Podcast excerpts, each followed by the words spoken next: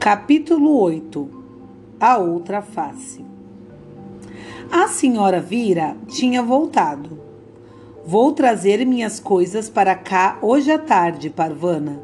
Preciso de sua ajuda, disse ela. Parvana queria voltar para o mercado, mas ajudar a senhora Vira seria outra quebra de rotina, então ela adorou. Além disso, com a amiga por perto, mamãe voltava a ser o que era. A senhora Vira e eu vamos trabalhar juntas, a mãe anunciou. Vamos criar uma revista. Então, cada uma de nós vai ter sua função. Noria tomará conta das crianças. Sua mãe e eu nos dedicaremos ao nosso projeto. E você sairá para trabalhar.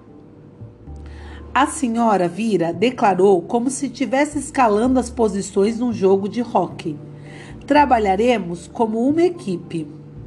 Parvana mostrou o dinheiro que tinha ganhado. Que maravilha! a mãe exclamou. Eu sabia que você ia conseguir.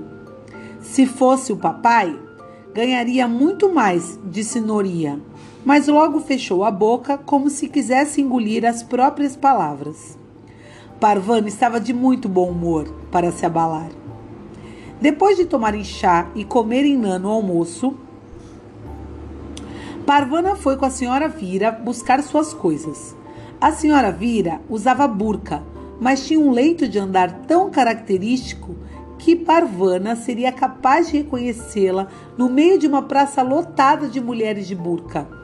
Andava como se estivesse recolhendo crianças que ficavam pelas ruas depois da aula mas para se sentir segura, Parvana não se afastava dela. Em geral, os talibãs não perturbam as mulheres que andam pelas ruas com crianças pequenas, disse a senhora Vira. Mas não dá para confiar muito nisso. Por sorte, eu consigo correr mais que qualquer um deles. Sou capaz de vencê-los numa briga se se meterem comigo.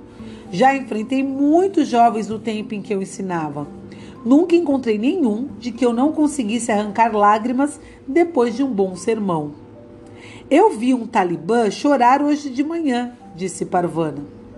Mas suas palavras se perderam no ar enquanto as duas seguiam apressadamente pelas ruas. A senhora Vira morava com a neta num quarto ainda menor que o de Parvana. Além do mais, era no porão de um prédio em ruínas. Só sobramos nós duas da família, Vira disse. As bombas acabaram com alguns, a guerra levou outros e a pneumonia se encarregou do resto.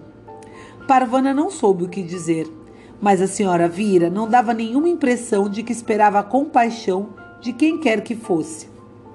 Consegui um carache emprestado por esta tarde, mas tenho que devolver até o final do dia, porque seu dono precisa dele para trabalhar. Acho que conseguimos resolver tudo em uma viagem, não é?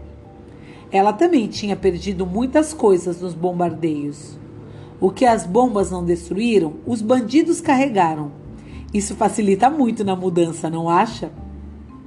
Parvana carregou o carache com os acolchoados feitos de retalhos e objetos de cozinha.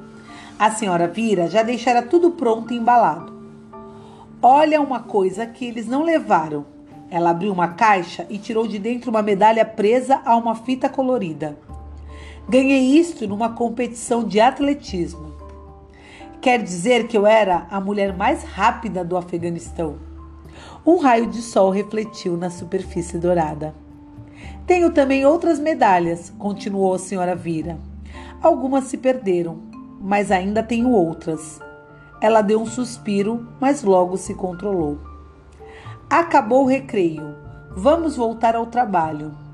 No final da tarde, a senhora Vira tinha terminado a mudança e o carache foi devolvido. Parvana não conseguia parar quieta depois de um dia tão agitado. Vou buscar água, ela se ofereceu. Você está se oferecendo para fazer alguma coisa? Noria provocou. Está se sentindo bem? Parvana ignorou o comentário. Mãe, Posso levar Marian até a bica? Deixa, deixa, deixa, Marian pediu, dando pulinhos. Eu quero ir com Parvana. A mãe hesitou. Deixa ela ir, disse a senhora Vira. Parvana agora é um menino. Mariã estará segura. A mãe acabou permitindo, mas antes preveniu Mariã.